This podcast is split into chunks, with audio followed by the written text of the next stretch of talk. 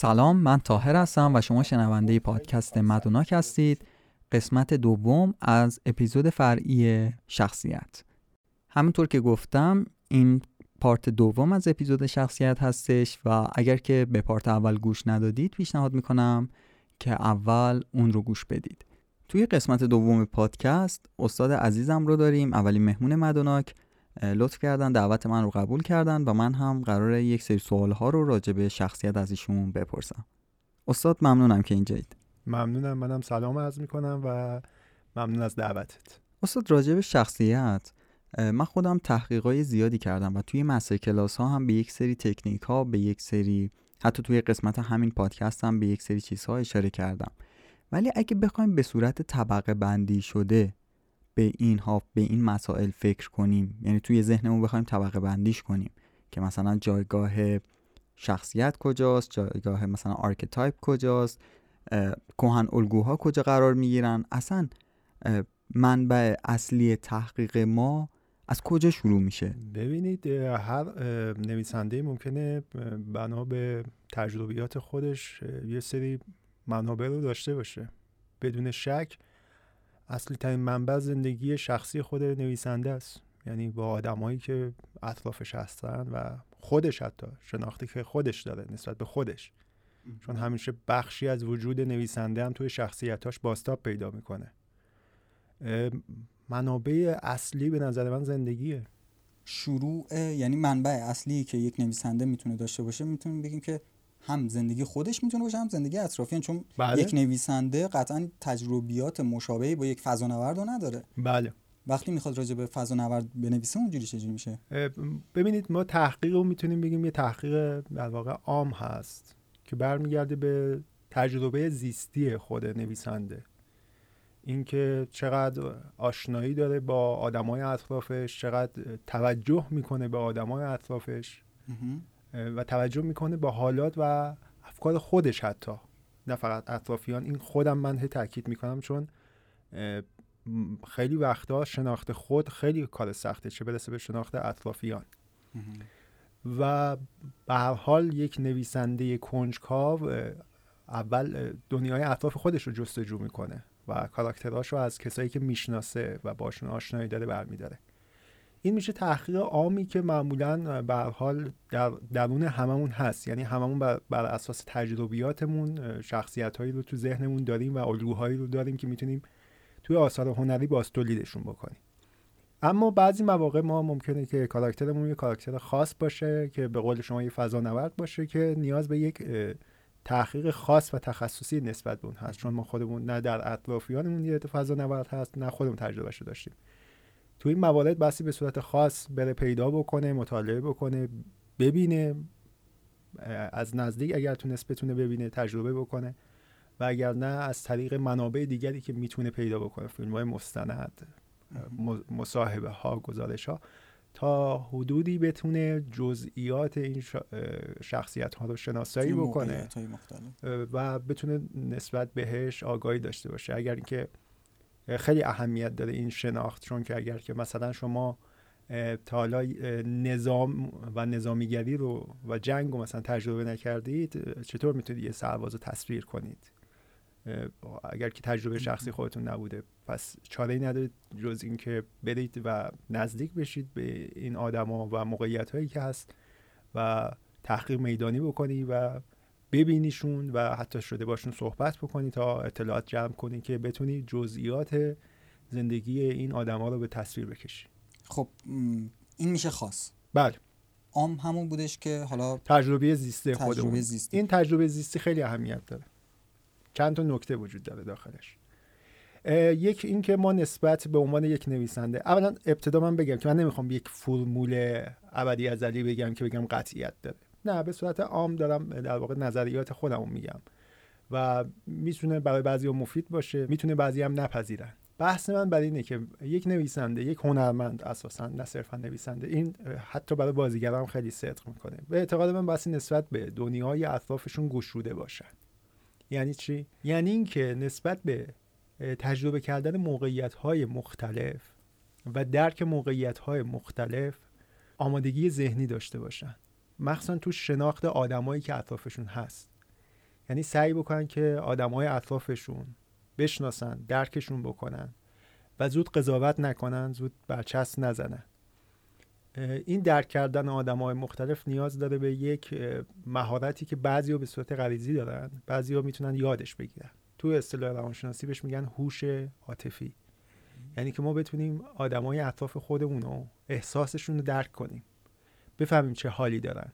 و تا حدودی متوجه بشیم که چرا دست به پرخاشگری می‌زنن چرا دست به چرا افسرده میشن چرا دروغ میگن. درک کردن به معنای این نیست که بخوام من بهشون حق بدم. درک کردن به معنای این که به چرایی اعمالشون پی ببریم. بدونی که بخوایم خیلی سریع قضاوتشون بکنیم. این چه کاربردی برای ما توی فیلمنامه داره؟ یک فیلم وقتی که قرار است شما توی یک فیلمنامه کاراکترهای مختلفی رو قرار بدید که با همدیگه در کشمکش قرار می‌گیرن حتما افکار و عقاید متفاوتی دارن که در کنار همدیگه جواب میده. شما به عنوان نویسنده یک چنین فیلمنامه ای بایستی بتونید به جای تک تک این آدم ها فکر بکنید و بر اساس افکاری که دارند اعمالشون رو در واقع توجیه بکنید.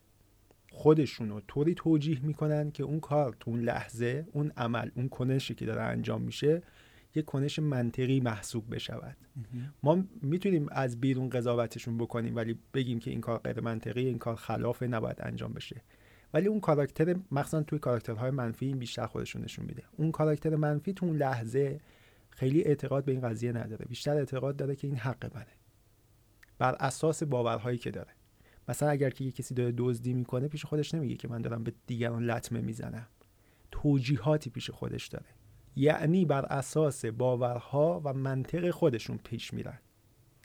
هیچ کاراکتر منفی نمیگه که من آدم بدی هستم. اگر که شما می‌خواید یه کاراکتر منفی خوب طراحی بکنید حتما باید این منطقش رو درک کنید. یعنی متوجه بشید که اون چه مسیر اخلاقی رو طی کرده که به اینجا رسیده و بر اساس چه منطقی داره دست به این عمل می‌زنه؟ هر کدوم از کاراکترها در جایگاه خودشون برای خودشون حق قائلن. به معنای واقعی کلمه اعتقاد دارن که من دارم بهترین کاری که می‌شود رو انجام میدم. فقط چون باورها با هم متضاده منطقه ها با هم دیگه متناسب نیست و قطعی نیست. و اهداف در تضاد هم دیگه قرار می‌گیرن کشمکش به وجود میاد. پس می‌تونیم بگیم که یک کار عملی یعنی یک کار عملی برای اون منبعمون که می‌خوایم به دست بیاریم اینه که مشاهدهگر افراد دیگه باشیم و به چرایی کنش هاشون سعی کنیم پاسخ بدیم و منطقشون رو درک کنیم. بله. و وقتی که این بیطرف باشیم. بیطرف باشیم. و وقتی که این منطق ها در تقابل هم قرار می‌گیره بین دو نفر اونجاست که مثلا درام داره تشکیل میشه. بله می‌تونیم بگیم که یک درام خوب یعنی که دو منطق متضاد که هر کدومشون در جایگاه خودشون ممکنه که درست باشه و این کشمکش رو به وجود میاره. خب الان این یک تمرین عملیه یعنی ما بیایم مثلا چیز کنیم.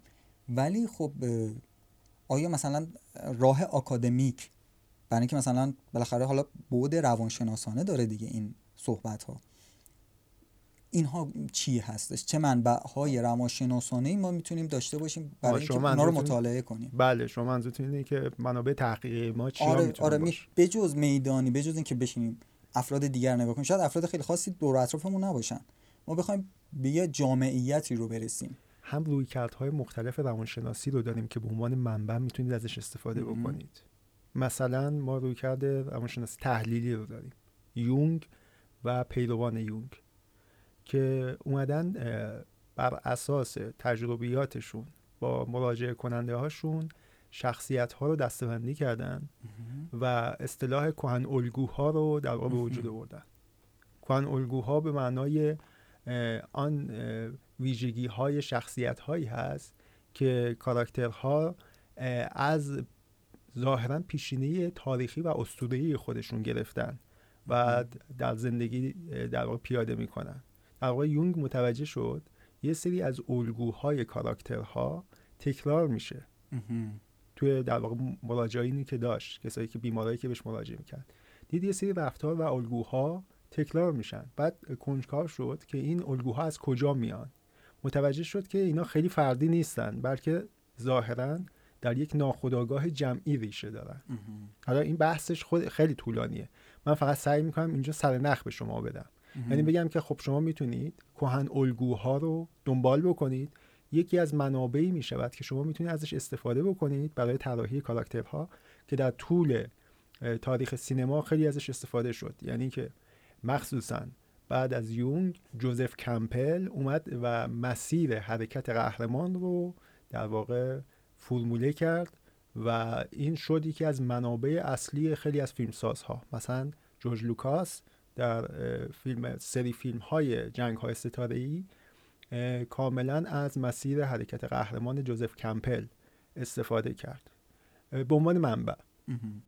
خیلی دنبال فرمول قطعی نباشید. به عنوان شروع میشه از اینا استفاده کرد. یعنی ما اینها رو به عنوان مثلا کهن الگو می‌تونیم استفاده کنیم برای شروع خلق کاراکترمون. بله. درسته. الان یه سوال دارم. خب یک سری کهن الگو وجود داره. خب و برای شروع ما می‌تونیم ماده خاممون شاید خیلی از این گرفته باشه از این کهن الگو گرفته باشیم. و من داشتم به این فکر می‌کردم که این کهن الگو خب یه ساختار رفتاری تیپیکال داره. یعنی می‌تونیم بگیم که یه تیپه. وقتی که ما داریم راجع به تک کهن الگوها صحبت می‌کنیم داریم راجع به یه سری ویژگی های برجسته و شاخص صحبت می‌کنیم. ولی مسئله این است که بر اساس همون نظریه ها آدم ها ترکیبی از کهن الگوها هستن که ممکنه یکی از کهن الگوها درونشون در بخشی از زندگیشون برجسته تر بشه. یعنی تو موارد مختلف یعنی توی طول زندگی ممکنه این حتی می‌تونه کهن الگوها تغییر بکنه. اگر که خود شماها در واقع شنوندگان این پادکست می‌تونن به سایت های در واقع ارزیابی شخصیت بر اساس کهن الگو مراجعه بکنن. البته نمی‌خوام بگم خیلی علمی هستن ولی به هر حال یک سر نخی تا یه حدودی سر نخی به لحاظ شخصیت در اختیار مخاطب قرار میده.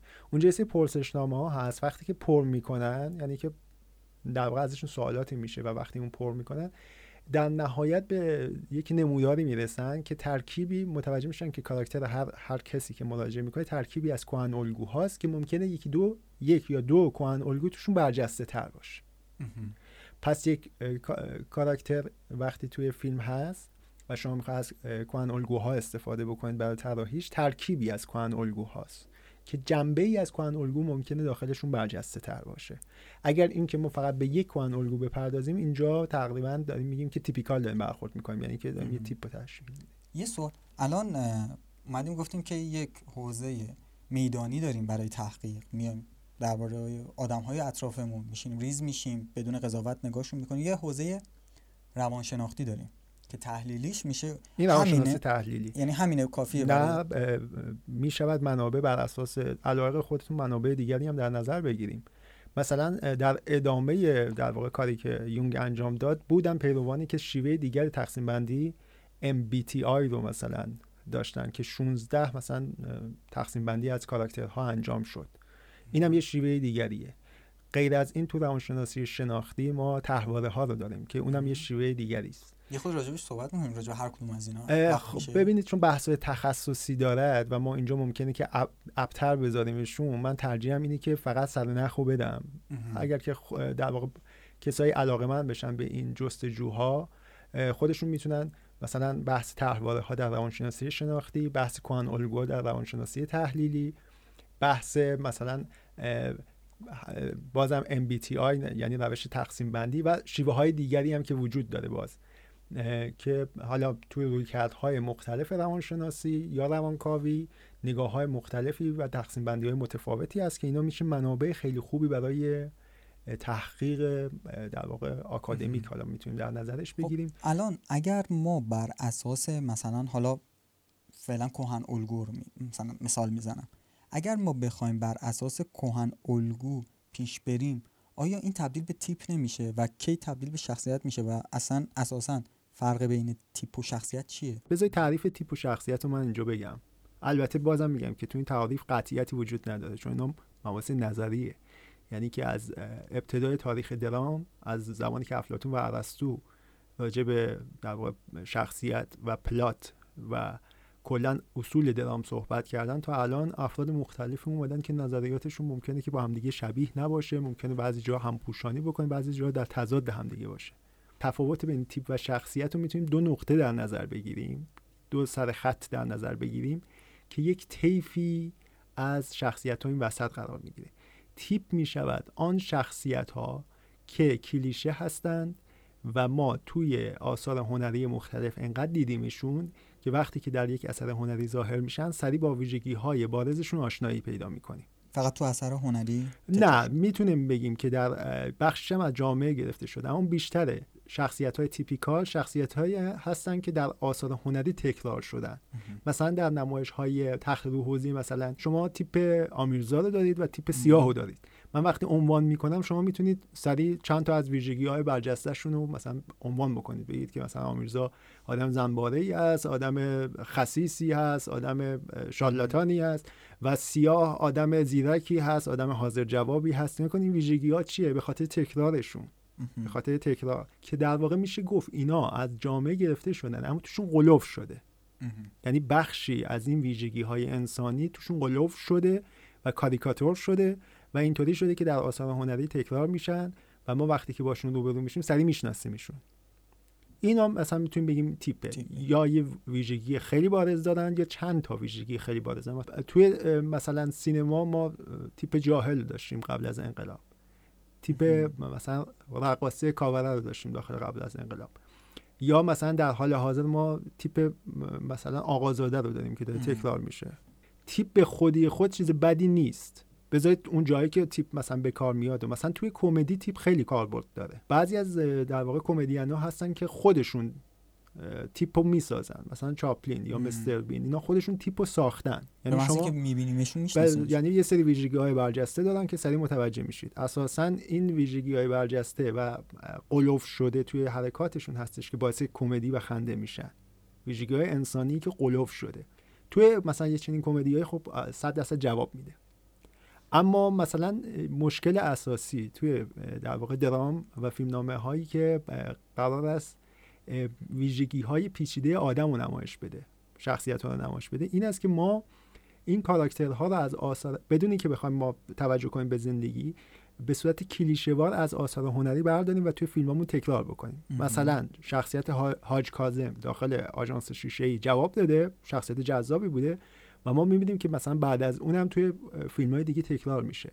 اینجاست که بعد از چند بار تکرار شدن تبدیل به تیپ میشه. بله بعد از چند بار تکرار شدن اینکه اون پیچیدگی ها رو دیگه آروم آروم از دست میده تبدیل می شود به یک شخصیت با یه ویژگی های بارزی که سریع قابل شناسایی است. فاقد ابعاد مختلف هست و سریع هم در واقع شناسایی میشه از طرف مخاطب. اینجا ما میگیم که اینا تیپن. ابعاد مختلفی ندارن. خب شخصیت چه ابعادی می‌تونه داشته باشه؟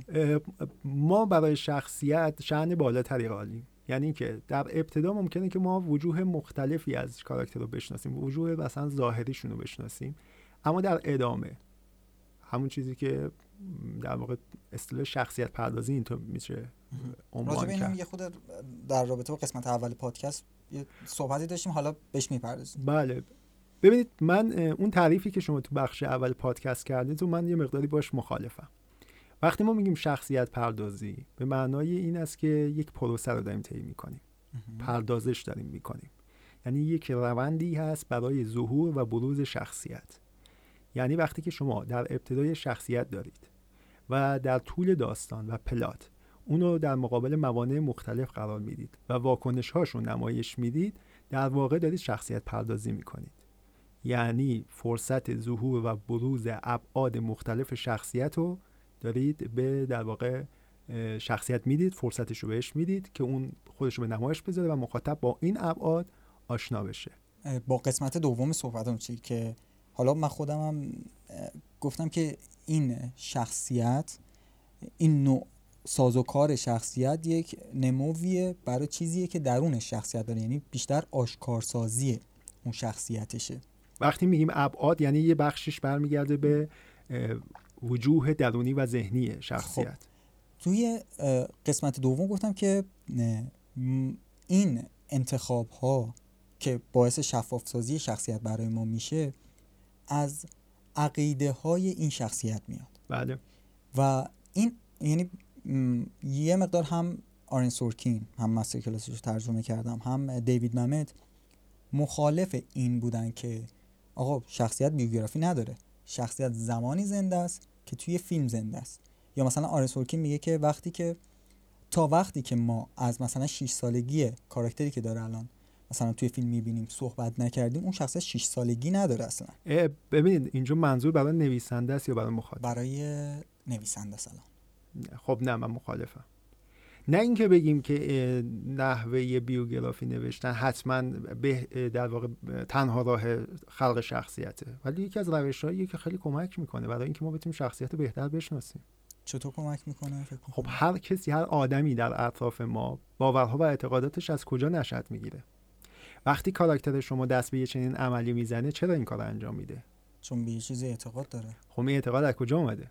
همون از گذشتهش. خب پس اینجا باعث میشه که ما وقتی که گذ... رجوع می‌کنیم و گذشته ای برای کاراکتر در نظر می‌گیریم تو اصطلاح بک استوریج رو در نظر می‌گیریم در واقع داریم شناخت خودمون از کاراکتری که داریم خلق می‌کنیم عمیق‌تر می‌کنیم. به ما کمک می‌کنه که راحتتر بفهمیم واکنشاشو.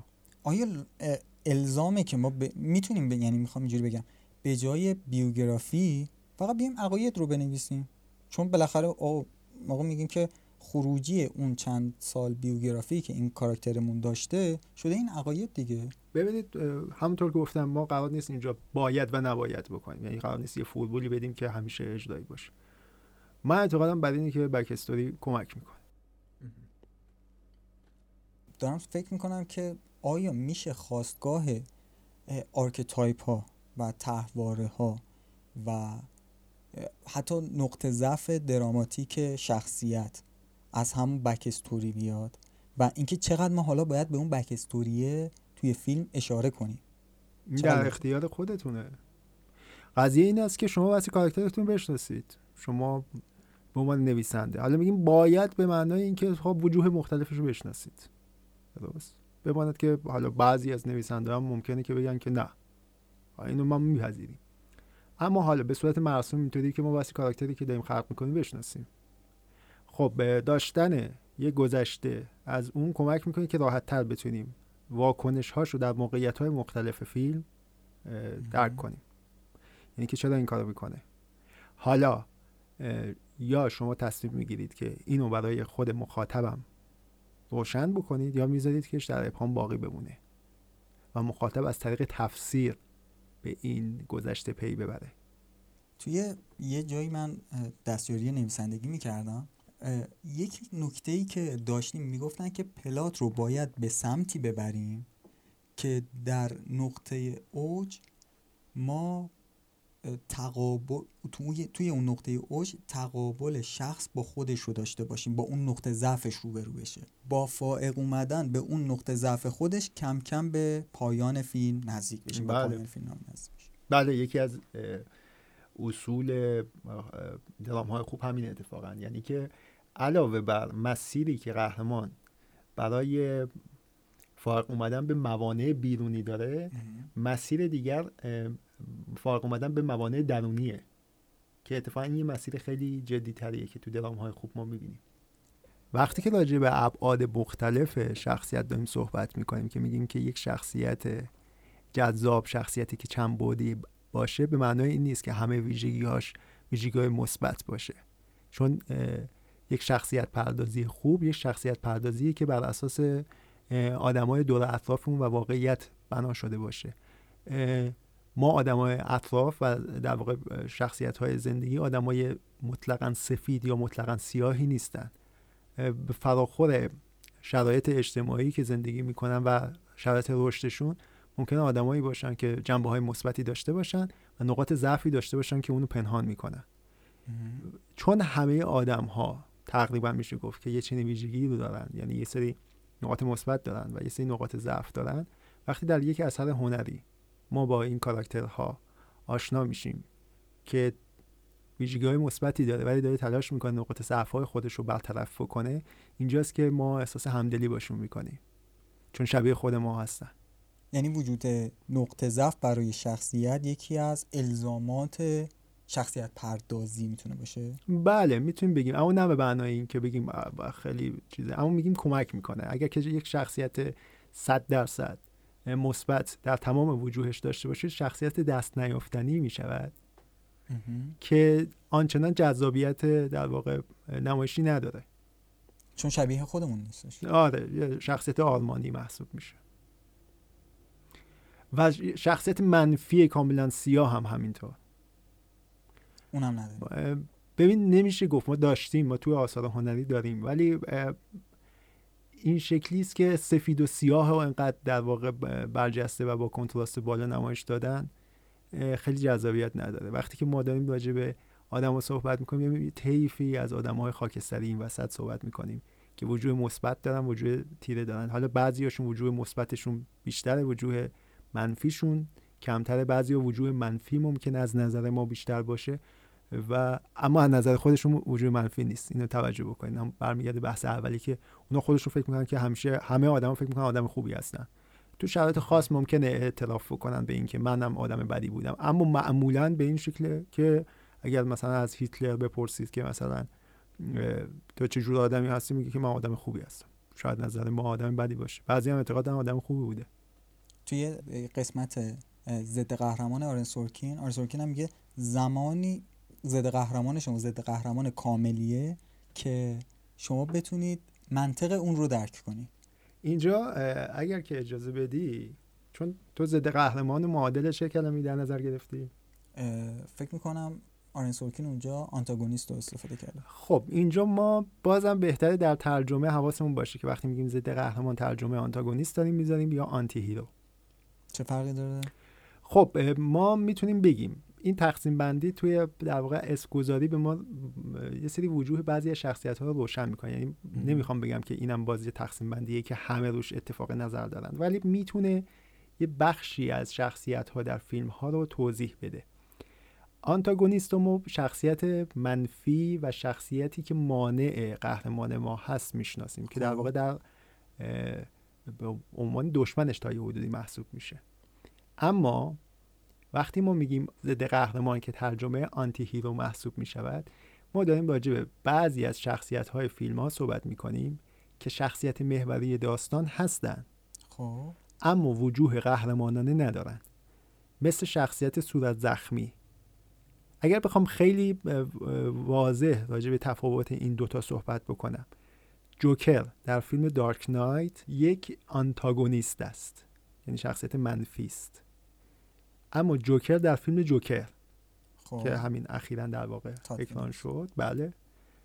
یک ضد قهرمان است. یعنی شخصیت محوری هست که ضد اجتماع است که ویژگی های قهرمانان ندارد اینجا آنتاگونیست نیست. اینجا ترجمهش می‌کنیم به ضد قهرمان به خاطر که شخصیت محوری ما هست. یعنی کسی هست که ما داریم باش همراهی می‌کنیم. خب. داستان حول محور این کاراکتر. تلاش می‌کنه که موانعش رو برطرف کنه. تعریف قهرمانه.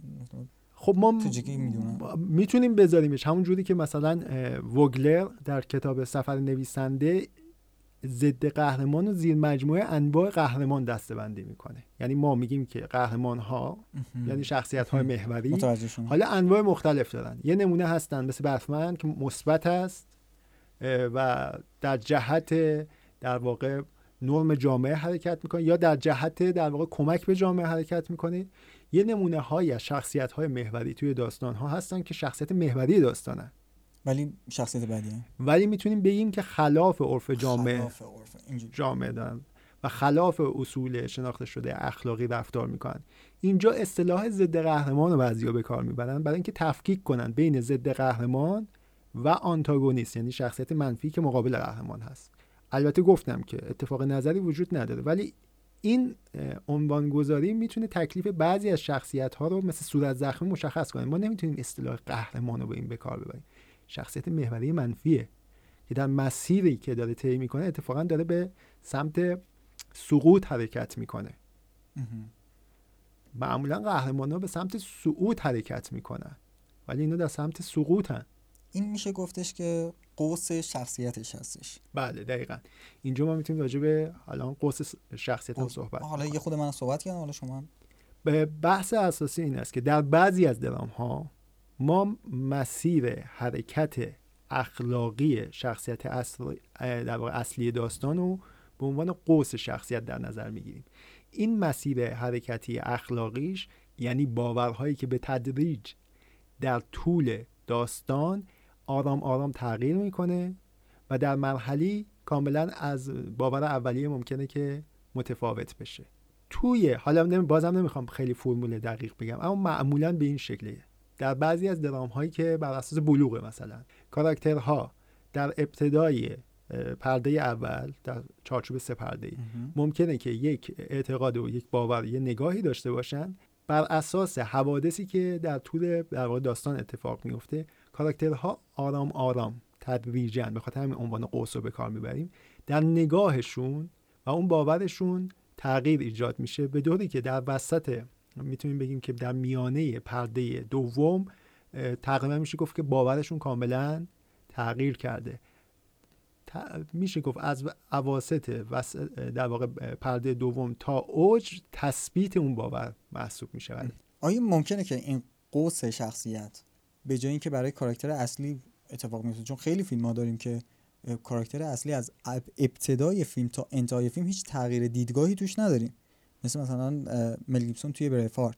اینجا قوس شخصیت تکلیفش چیه ممکنه که کاراکترهای اطراف یه چنین ویژگی رو داشته باشه یعنی تاثیر بذاره روی کاراکترهای اطراف یعنی ما نمی‌تونیم بگیم که حتما بایستی کاراکتر اصلی یا قهرمان ما قوس تغییر در طول درام داشته باشه. ممکنه که نه یه سری ویژگی هاشون باشن که از ابتدا تا انتها ثابت باقی بمونه و اصلا تغییر نکنن. مثل فارسکامپ درسته. یعنی ما تغییری نمی‌بینیم به معنای که دیدگاهش عوض بشه بلکه فضای درام ظهور و بروز ابعاد مختلفی هست که از ابتدا بوده. ولی ما در ما به عنوان مخاطب در طول درام بیشتر با اینا آشنا میشیم. تغییری اتفاق نمیفته ولی برای شخصیت های بعضی از شخصیت های داستان ها می‌تونن در لحاظ در قوس به سمت صعود باشد. بعضی هم می‌تونه سقوط باشه. مثلا در فیلم درخشش ما قوس شخصیت رو در سقوط می‌بینیم. یعنی که یک انسان از موقعیت انسانی و متمدن خودش به موقعیت حیوانی سقوط می‌کنه.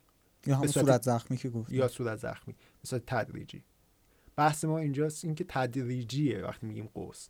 یعنی اینطوری نیست که یک اتفاقی در زندگیشون بیفته یه دفعه باورشون تغییر بکنه. بلکه بر اساس اتفاقاتی که میفته آرام آرام در باورشون تغییر ایجاد میشه.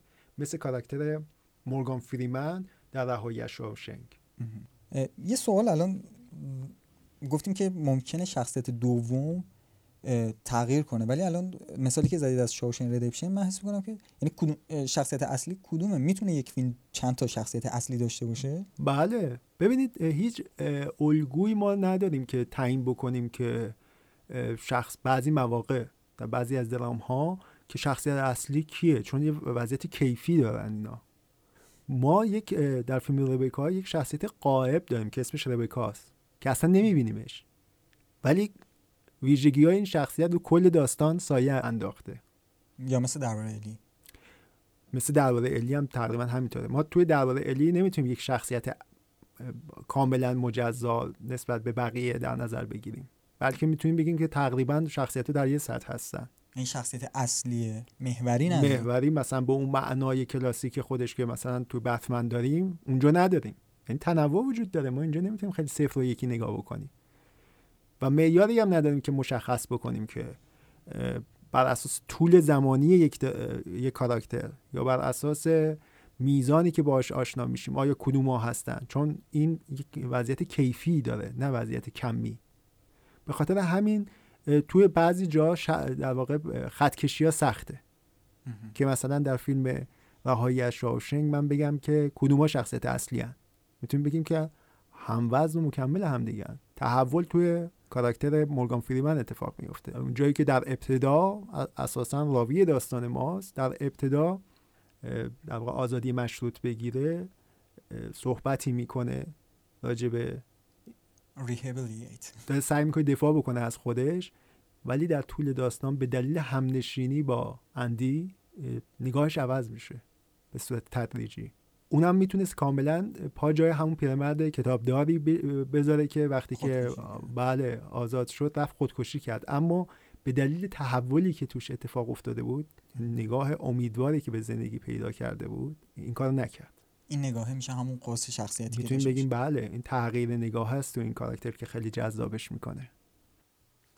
خب یه فاصله بگیریم برگردیم با سوالات شما.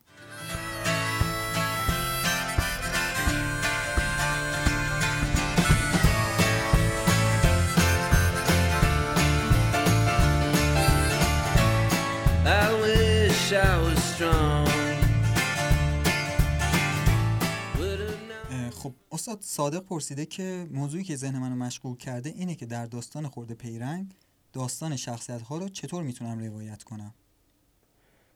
منظورش از روایت اگر که به معنای شاه پیرنگ خب این در واقع در تناقض قرار می‌گیره. ما وقتی که روی یک شخصیت متمرکزیم از ابتدا تا انتها همراهی می‌کنیم و تکلیفش تا حدودی روشن میشه یعنی پایان بسته داریم میگیم شاه پیرنگ است. پیرنگ اصلیش. بله.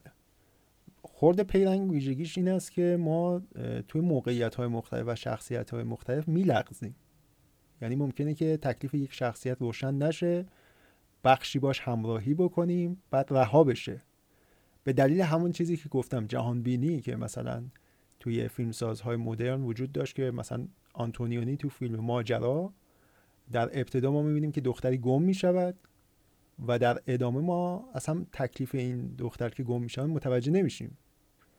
و اصلا بعد از این مدتی اون داستان رها میشه. به خاطر همین بهش میگیم خورده پیرنگ یعنی پیرنگ هایی که ناتمام میمانند و به نتیجه قطعی نمی‌رسند. ما توی موقعیت های مختلف مثل فیلم دایره آقای پناهی توی موقعیت های مختلف کاراکترهایی رو همراهی می‌کنیم با وجوهشون آشنا میشیم و بدون که به یک سرانجام قطعی برسن رها می‌شوند و ممکنه که داستانهای دیگری شروع بشن. به این وضعیت ما میگیم خورده پیرنگ اگر اینکه بخوایم به شکل کلاسیک نگاه بکنیم و روایت بکنیم به داستان خب میشه شاه پیرنگ دیگه. خورده پیرنگ نیست. یکی از کاربرا که اسمش هم درست نمی‌تونم بخوام دی جی انزو خب نوشته که اینکه ما در داستان مجاز هستیم تا چند اصلی شخصیت اصلی داشته باشیم. آیا محدودیتی هست در موردش؟ نه. بستگی داره که شما بازم هدفتون از داستانی که دارید تعریف می‌کنید چی باشه؟ ببینید مثلا فیلمسازهای مکتب مونتاژ روسیه مثل آیزنشتاین. خب اینا در زمان خودشون اعتقاد داشتن به قهرمان جمعی. به خاطر همین توی فیلماشون شما نمی‌تونید قهرمان منفرد تشخیص بدید. اعتقادشون بر این بود اعتقادشون بر این بود که خلق یعنی کل اون جامعه به عنوان قهرمان و حرکت قهرمانانه انقلابی که انجام دادن هست. خب وقتی چنین نگاهی وجود داره قاعدتا فیلمساز به سمت متمرکز شدن روی شخصیت نمیاد. در درام در فیلم درباره الی آقای فرهادی بحثش اینه که تعدادی از آدم هایی که فارغ تحصیل دانشگاه حقوق هستند بر اثر یک اتفاق چطور به لحاظ قضاوت در جایگاه های مختلفی قرار بگیرن و چطور نگاهشون عوض میشه به دلیل اتفاق. خب اینجا قیاس بین شخصیت ها اصل مطلب بوده. به خاطر همین هر کدوم از این شخصیت ها به یک اندازه در واقع پرورش پیدا کردن و واکنشاشون رو ما می‌بینیم. اما اگر اینکه مثلا در جدای نادر از سیمین بحث ما زندگی نادر و زندگی اون خانم خدمتکاری که اومده متمرکزیم. شخصیت دیگه کمتر بهشون پرداخته میشه. ما نمی‌تونیم بایدی بگیم. به هر همون نسبتی که زمان برای شخصیت های دیگه بذارید فرصت برای شخصیت اصلی کمتر میشه. اینو ما می‌تونیم بگیم. چون به هر حال همونطور که گفتم زمان درام محدوده. شما نمی‌تونید برای یک اندازه به همه بپردازید. هدف از قصه گویی چیه؟ آیا متمرکز بشید روی زندگی یک کاراکتر مثل فیلم جوکر؟ یا اینکه مجموعه از آدما رو می‌خواد تصویر بکنی؟ توی خیلی از فیلم ها ممکنه که به این شیوه جلو برن. مسعود جواهری یکی از دوستانمون هستش پرسیده میزان پرداختن به شخصیت های فرعی صحبت کردیم راجبش فکر می‌کنم. چون یه نفر دیگه هم پرسیده آقای هر چقدر که نیازه. جلیل امیر نه چی؟ جلیل امیری. پیشینه سازی برای کاراکتر تا کجا؟ بعد چی پیشینه می‌سازی؟ برای که بشناسیمش. اصلا یه سوال که دغدغه خودم هم بود خیلی دوست داشتم بدونم چیه. بک اسپیس نوشته که چطور برای کاراکتر اون باید اسم بذاریم؟ باید شانسی باشه یا اینکه یک ربط استعاری به داستان داشته باشه؟ قبلا اینطوری بود. یعنی توی بعضی از درام ها این شکلی بود که سعی می‌کرد همچنان هم تو بعضی از سریال ها اتفاق میفته سعی می‌کردن که به لحاظ استعاری اسمی رو برای کاراکتر بذارن که حاوی معنا باشد. مثلا اگر کاراکتری اسمش امید بود این انسان امیدواری در زندگی است. ما میگیم که الان تقریبا کهنه شده بخوایم اینطوری استفاده بکنیم. یعنی این شکلی در واقع داریم از همون کلیشه ها پیروی می‌کنیم. یعنی وقتی که کاراکتری اسمش هست ما سعی می‌کنیم که در نظر بگیم که این بر اساس اسمش داره رفتار می‌کنه. یعنی بحث بحث اینه که در زندگی واقعی آدما شبیه اسمشون که نیستن. اسم یه چیزی که از حوزه اختیارشون خارجه. ولی چند تا مطلب وجود داره توی اسم. اسم می‌تواند معرف موقعیت اجتماعی کاراکتر باشه. نه به معنای استعاره خارج از متن. خب قاعدتا ما می‌تونیم تصور بکنیم که فردی در یه خانواده مذهبی به دنیا اومده ممکنه اسمش از جمله اسمای عربی مذهبی باشه. یا ممکنه نمایندگی بکنه دوره تاریخی رو. قاعدتا خودتون آگاهی دارید که اسم ها در طول تاریخ دارن تغییر می‌کنن. همچنان بعضی از اسمها هستن ولی بعضی از اسمها کاملا منسوخ شدن. حالا اسم خاصی رو نمی‌خوام ببرم چون ممکنه به کسی بر بخوره. ولی ما می‌دونیم که بعضی از اسمها منسوخ شدن و کمتر خیلی خیلی کمتر استفاده میشن خود این اسمگذاری می‌تونه نشان دهنده تا یه حدودی موقع تاریخی باشه. یه نکته دیگر این است که بعضی مواقع ممکنه که اینم خیلی توی شخصیت پردازی اهمیت داره. کاراکتر یک اسمی دارد ولی خودش رو جور دیگری معرفی می‌کنه. یعنی اسم دیگری برای خودش انتخاب کرده. این بله یکی از اون وجوهیه که می‌تونی کاراکتر تو شخصیت پردازی. مثلا یک یک نفر من میشناختم که اسمش محمد بود ولی می‌گفت از این به بعد بگیم کوروش به من. کاملا حاوی معناست. یعنی بخشی از ویژگی های شخصیت شما می‌تونیم داخل همین تغییر عنوانی که می‌ذاره داشته باشیم. آقای جواد حکیمی پرسیده که اساس و میزان اهمیت پرداختن به ابعاد شخصیتی مثل زندگی شخصی، زندگی حرفه‌ای و خلوت شخصیت در چیست؟ چون حالا من توی ترجمه کلاس دیوید محمد گفتم که دیوید محمد اعتقاد داره هر چیزی که خارج از پلات هست تو ما باید حذفش کنیم. هر چیزی که قصه رو پیش نمی‌بره داستان رو پیش نمی‌بره رو میگه بریز دور. ما هم همین رو میگیم. هر قصه از طریق شخصیت پیش میده دیگه. اینا با هم دیگه منافاتی ندارن. یعنی شما روایت رو متوقف نمی کنید یه فلاشبک بی ربط از گذشته یه مثلا کاراکتر بذارید. به معنای اینکه توضیح می‌خواد بدید کاراکتر حالا من فکر می‌کنم منظور این کاربر از زندگی شخصی و حرفه‌ای این بودش که چقدر نشون بدیم این شخص شغلش چیه یا رابطه با کی داره و این چیزا. اگر که توی دراممون کار کرد داره استفاده می‌کنیم. بازم ببینید دو تا نگاه وجود داره.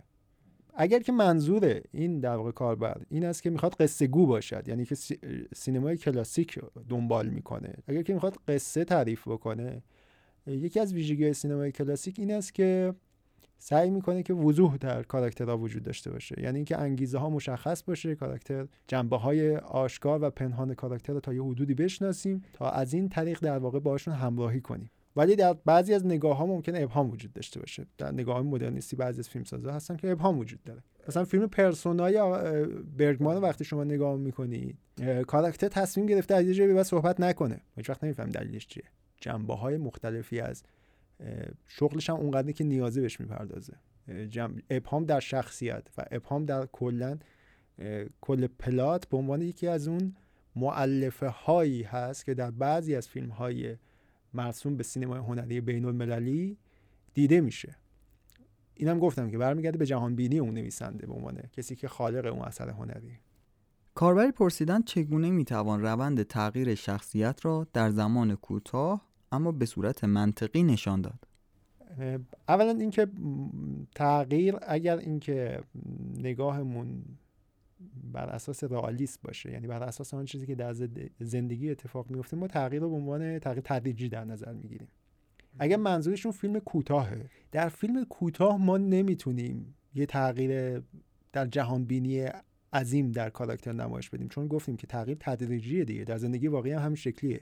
دیالوگ معروف فیلم فروشنده های فرادی چی بود؟ می‌گفت آدم چطور گاو میشه؟ می‌گفت به تدریج. آره.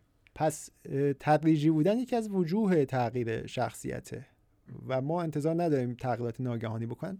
مواردی هستن که تغییرات ناگهانی اما خب استثنا هستن. نمی‌خوام بگم که همیشه بس تغییر تدریجی باشه ولی معمولا به این شکلی که تدریجیه. یعنی باورپذیریش برای اینه که تدریجی باشه. خب در فیلم کوتاه شما زمان اینو ندارید تغییر در حد تلنگر اگر در نظر بگیرید یعنی که یک تغییر در نگاه اتفاق بیفته نه به معنایی که جهان بینیش کاملا تغییر بکنه. نمونه خیلی خوبش اگر که فیلم تشریح آقای شهابی رو دیده باشید که به نظر من یکی از فیلم های کوتاه خوب اخیر هستش ما معلم خشنی رو داریم در ابتدا که در کلامش در رفتارش خشونت نهفته وجود داره. بعد اتفاقی در فیلم افتاده در یه فیلم کوتاه ما می‌دونیم که یک اتفاقی افتاده که دلیلش در طول این فیلم کوتاه معلم متوجه میشه دلیلش همین خشونتشه. ما یه دفعه در انتهای فیلم نمی‌بینیم که این کامل کل رفتارش رو اینا عوض بشه. بلکه یه کمی لحنش تغییر می‌کنه. یه تلنگری بهش می‌خوره. یعنی این تغییر رو به عنوان تغییری که زندگی اینو زیر رو بکنه ما نمی‌تونیم بپذیریم. اما همین که نگاهش و بهش به این قضیه فکر می‌کنه همین مکسی که می‌کنه ما متوجه یه تغییر جزئی یه تلنگر میشیم. اما برای اینکه بخوایم بگیم که زندگی طرف و نگاهش کاملا تغییر می‌کنه نیاز به زمان بیشتری داریم که باورپذیرش کنیم وگرنه همین شکلی می‌شود که ما باورش نمی‌کنیم. استاد سوال پرسیدن که برای باورپذیر کردن شخصیت از چه المانهایی می‌تونیم استفاده کنیم؟ که شخصیت ها شبیه آدمایی باشن که می‌شناسیم. اینکه گفتم رفرنس اصلی رو تجربه زیستی در نظر بگیرید. یعنی از زندگی واقعی سرچشمه بگیره و سعی بکنید چند بودی باشد. نه مطلقا سفید باشد نه مطلقا سیاه باشد. ویژگی های مثبت مثل شجاعت مثل راستگویی و صداقت داشته باشه. اما ویژگی های منفی هم داشته باشه. بعضی از شرایط متناقض رفتار بکنن. این تناقض هم توی رفتار می‌تونه خیلی کمک بکنه. همین مثالی که زدیم تناقض توی رفتاری که از اون جنبهایی که لیندا سینگر توی کتاب خلق شخصیت های ماندگار خیلی بهش تاکید می‌کنه.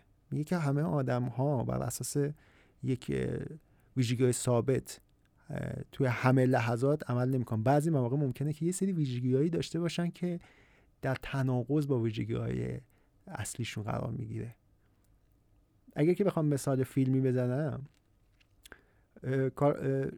شخصیت اندی توی رهایی شاوشنگ خب یک آدم قانونمداریه که منظمه که توی زندگیش موفق بوده درسته؟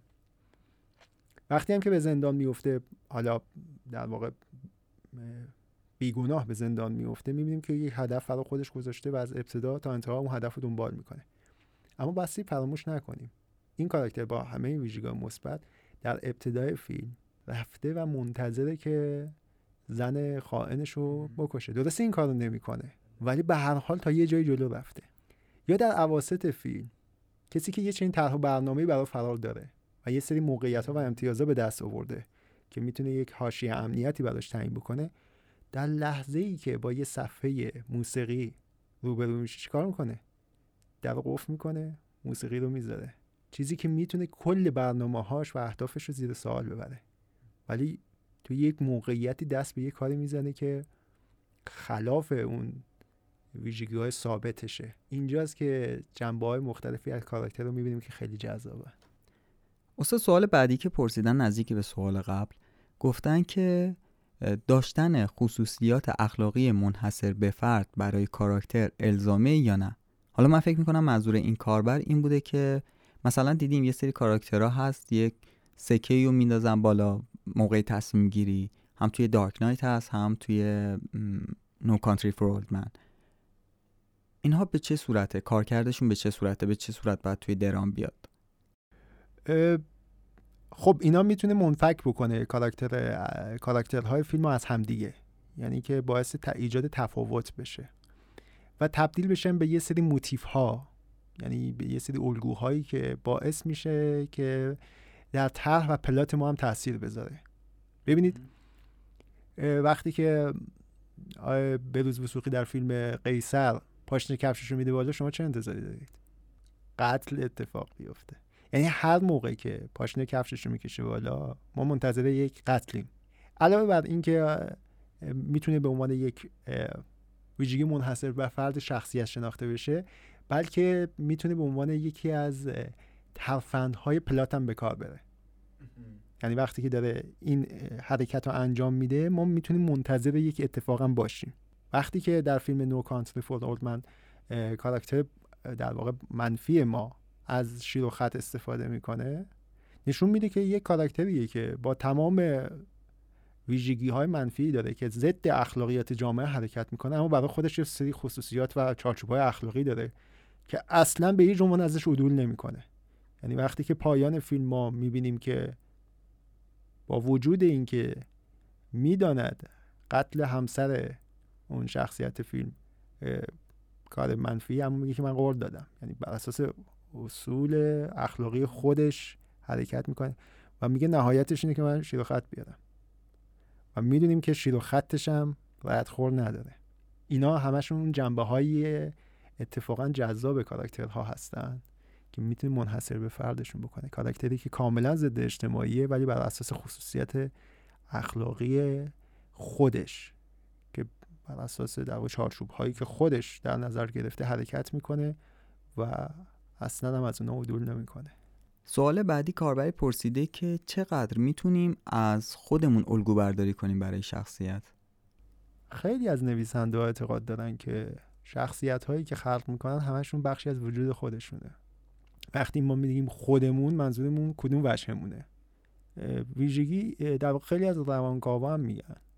مثلا همونتون نگاه تحلیلی مثلا یونگ.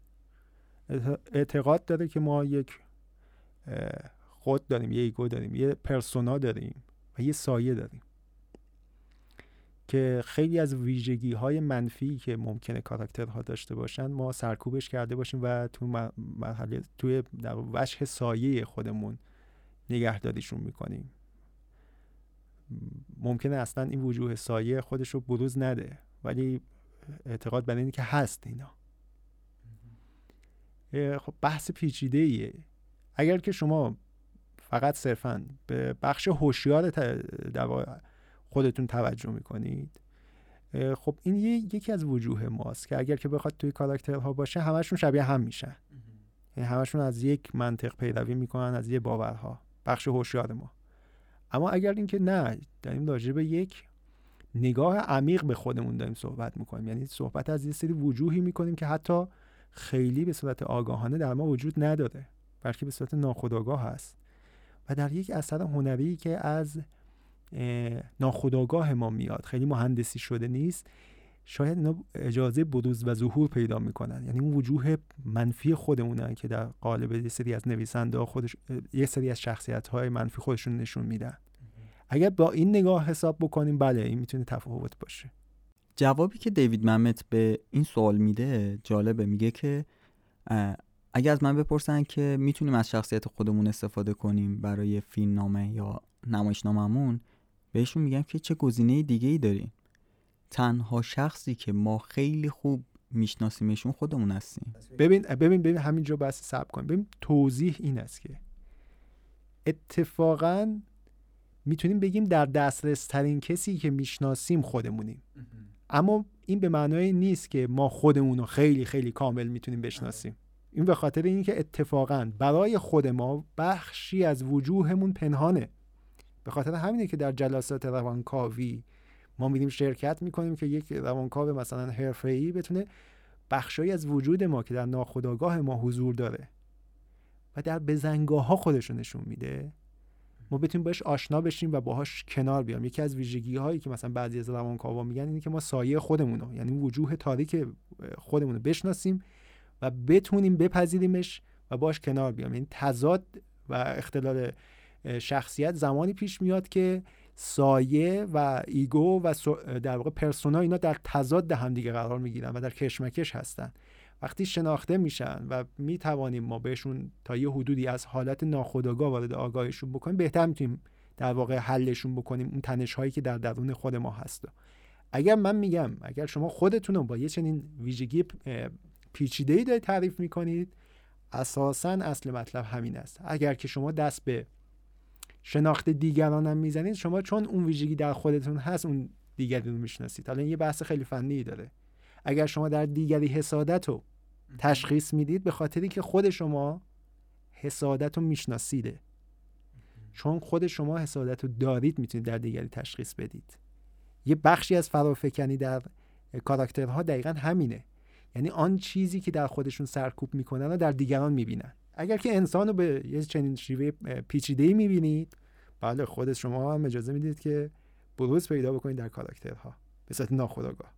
اما اینکه نه شما دارید بر اساس باورها و اعتقاداتی که در آگاهی خودتون هست یعنی میگید که این درسته این غلطه این باید این کارو بکنه این کارو بکنه این حرف منطقی این حرف غیر منطقیه و کاراکترهاتون رو بر اساس این میچینید کاراکتر همه شبیه هم میشن.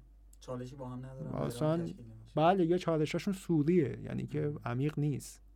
یکی از ویژگی ببین من اعتقاد دارم که ما هممون می‌تونیم اگر اجازه بدیم به بخش ناخودآگاهمون دیالوگ نویسای ماهری بشیم. من خودم توی خواب بارها شده که با افراد مختلف وارد چلنج و دیالوگ میشم.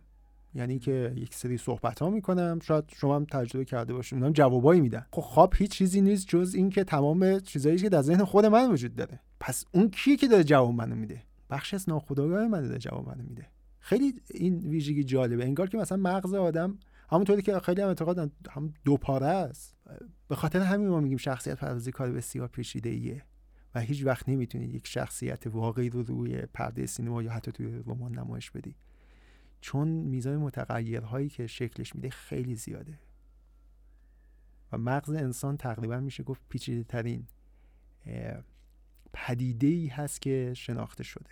حالا ما می‌خوایم با چند تا فرمول اینو با تکلیفش رو روشن بکنیم. اگر اینطوری بود که همه چی فرموله می‌شد و همه می‌تونستن درام نویس بشن اتفاقا این ورود به این راز رمزه که خیلی جذابه. حالا یه وجه تشابهی که بین صحبت شما استاد با دیوید ممت پیدا کردم جالب بود برام. اینه که دیوید ممت توی یکی از قسمت ها فکر می‌کنم همون خلق شخصیت بود. میگه توی تراژدی تمام شخصیت هایی که توی اون نمایش یا توی اون فیلمنامه وجود دارن ابعاد مختلف یک شخصیت هستن. یعنی بدمن ما قسمت تاریک شخصیت اصلی ما هستش و تقابل این ابعاد شخصیت اصلیه که یک تراژدی رو می‌سازه. تو اون مسیر سفر قهرمانم ما دقیقا میگیم که آنتاگونیست حالا در واقع کسایی که اونو پیگیری می‌کنن آنتاگونیست چیزی نیست جز تجسم سایه قهرمان. ظرافت این کار رو شما می‌تونید توی دارک نایت ببینید. ببینید جایی هست که جوکر میگه که به بتمن میگه که تو مکمل منی. یعنی ما جفتمون ظاهرا یک هویت داریم که من وجه تیرشم تو وجه سفیدشی. روشنشی. همین وجوه یا در واقع ویژگی این فیلم به خاطر اینکه عمق پیدا می‌کنه همین وجوه در انتهای فیلم می‌تونیم توی کاراکتر هاروی دنت هم ببینیم. وقتی که نصفی از صورتش متلاشی شده و یه وجهه کاملا کریهی به خودش گرفته و یکی از در واقع نصفه دیگر صورتش کاملا همون چهره قهرمانو داره.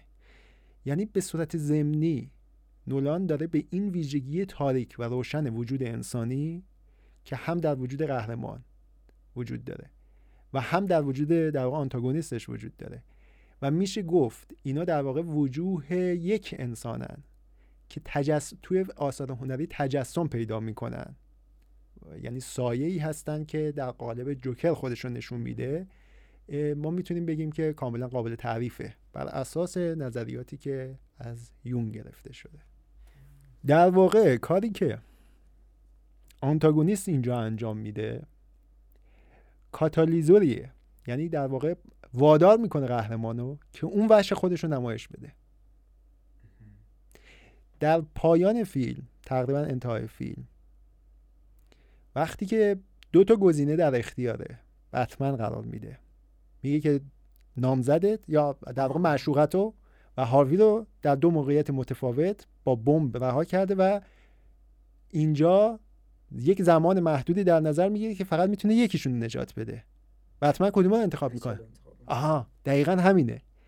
یعنی اگر اینکه بتمن در کل داستان ادعای نجات جامعه داره در نقطه بحرانی تصمیم می‌گیره که عشق خودش رو نجات بده. اینجاست که اون باعث میشه که اون وجهی رو که خودش داره پنهانش می‌کنه رو ما داخل فیلم ببینیم. استاد حالا سوال بعدی هم که پرسیدن تقریبا راجع به همین موضوع نوشته که چطور ضد قهرمانی طراحی کنیم که اون رو دوستش داشته باشیم مثل جوکر؟ گفتم که در وجود همه ما سایه‌ای وجود داره که سرکوبش می‌کنیم. بعضی مواقع ما وقتی که این سایه ها رو می‌بینیم که تجسم پیدا می‌کنن و درکشون می‌کنیم با وجودی که منفی هستن ولی میپذیریمشون. ویژگی ضد اجتماعی و آنارشیستی جوکر. ویژگی که در همه ما وجود داره. اگر که به روانکاوی فروید اشاره بکنیم id یا میل آن چیز که نمی‌خواد هیچ چارچوب و قانونی رو بپذیره. ولی superego که می‌تونیم بگیم چارچوب های اجتماعی و فرهنگ اون id و سرکوبش می‌کنن و در یه چارچوب قرارش میدن. و تنش بین id و superego همیشه هستش. ego سعی می‌کنه که اینو بالانس بکنه. یعنی خود ما سعی می‌کنیم که اینو بالانس بکنیم.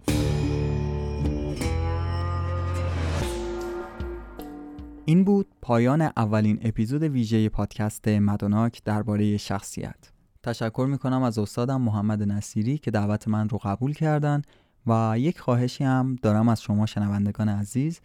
چون این اولین اپیزودیه که خارج از مسیر کلاس ها تولید کردم خیلی نظر شما کاربرها برام مهمه برای اینکه این کار رو ادامه بدم یا نه. پس اگر زحمتی نیست براتون یک چند ثانیه وقت بذارید و توی نرم افزار کست باکس یا اینستاگرام برای من زیر پست همین اپیزود کامنت بذارید و نظرتون رو راجع به این قسمت بدید. نظرتون خیلی برام مهمه پس سعی کنید که این کار رو انجام بدید. ممنونم ازتون. تنها راه حمایت از پادکست مدوناک هم به اشتراک گذاری اون با دوستاتون هستش. اخیرا این تعداد شنونده ها ثابت شده و نشون میده که شنونده جدیدی به مدوناک اضافه نمیشه. من آخر هر اپیزود ازتون خواهش می‌کنم که مدوناک رو با دوستاتون همکاراتون به اشتراک بذارید. ولی فکر می‌کنم این باعث شده که یک چیز عادی تلقی بشه. ولی این حمایت های شماست که مدوناک رو سر پا نگه میداره و به من انرژی میده که ادامه بدم تولید پادکست و تولید محتوای آموزشی نویسندگی. پس اگر تا حالا شده که از پادکست مدوناک چیزی یاد گرفتید این کار رو بکنید که بذارید بقیه هم چیزی یاد بگیرن و پادکست مدوناک رو توی شبکه های اجتماعیتون به صورت شخصی به دوستاتون هر طور شده ما رو تبلیغ کنید ما رو معرفی کنید.